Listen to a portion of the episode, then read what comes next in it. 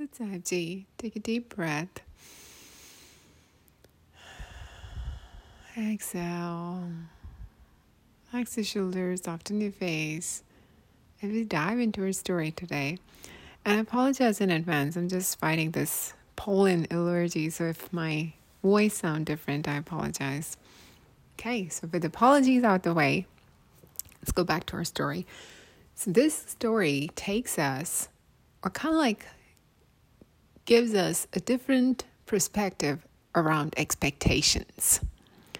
So there were two disciples or students or you know the enthusiast at the self-realization journey and then they both were at different locations different stages of their self-realization journey and different kind of like uh, approaches as well so one person they both were living at their homes with the family but still taking different approaches and yes you, we do not have to leave our house or family to be an enthusiast or a person on the self realization journey. That's a definite no.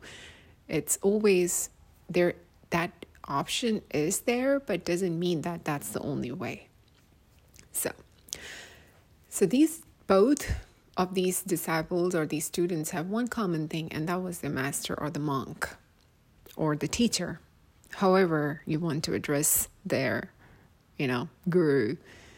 So every now and then there'll be some festive festival activities or you know festivities where they'll go back to this uh, monastery or the temple to celebrate and then they'll come back and carry on whatever they were doing for their self-realization meditation mantras or whatever it was right so once they were at this uh, their monastery or their temple for some celebrations and then one of the disciple decided to ask the teacher this interesting question.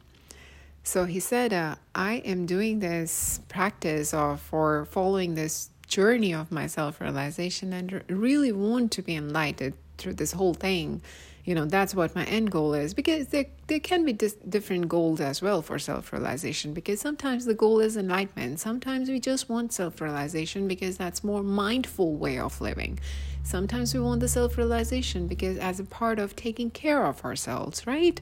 So there can be different goals. And then for this person it was enlightenment so Master said, sure. And then the other person, you know, uh, the other disciple who was sitting there too, and he said, well, Master, if you're looking into the books or whatever you, however you're going to check it, can you check it for me too? And the Master said, sure. And then the next day, the Master, this monk teacher, called both the students and he told the student one who actually originally asked the question, saying, I, you know, got this divine light come to my dream and I got the answer for you. And the answer is it will take you 10 more years. This student became super mad. he said, 10 more years? Are you kidding me? I do so much work and I put so much time in my meditation, and it will take me 10 more years to be where I want to be. This is just so disappointing, and this and that, and you know, nothing you can do there, but whatever. So, and then Master said, Yeah, but you know, you asked me to ask the question. I did ask the question, and here is your answer. So the second student, looking at what's going on, started to leave the room, and Master said, Wait, I have an answer for you too. And uh, the student said, Sure, go ahead. Monk said, So the divine light said that it will take you two more lifetimes to reach where you want to be. This person, the second student, started dancing with joy.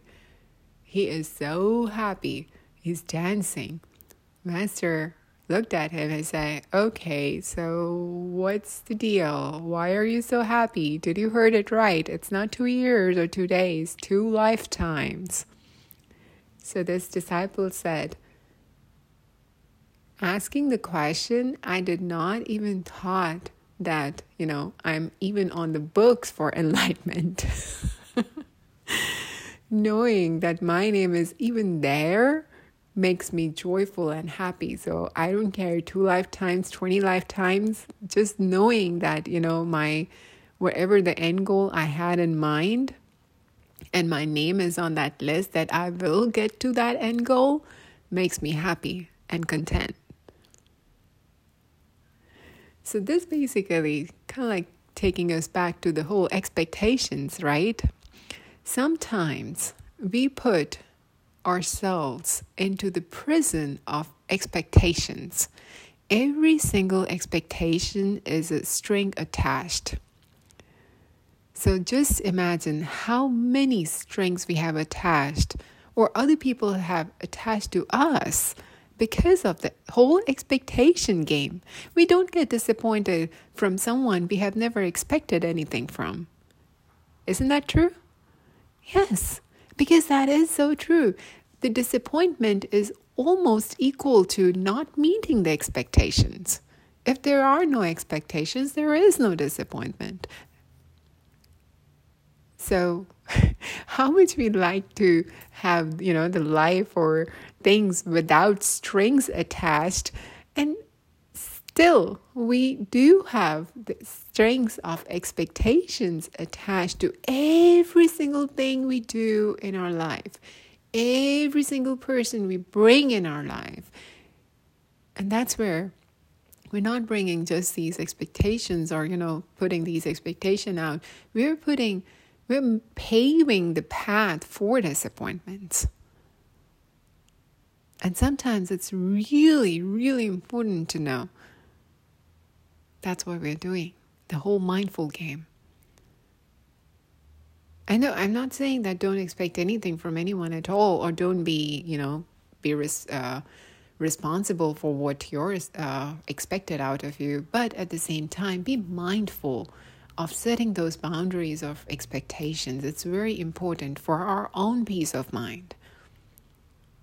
And those boundaries help us make or break the deal. With that thought, I'll let it go. Thank you.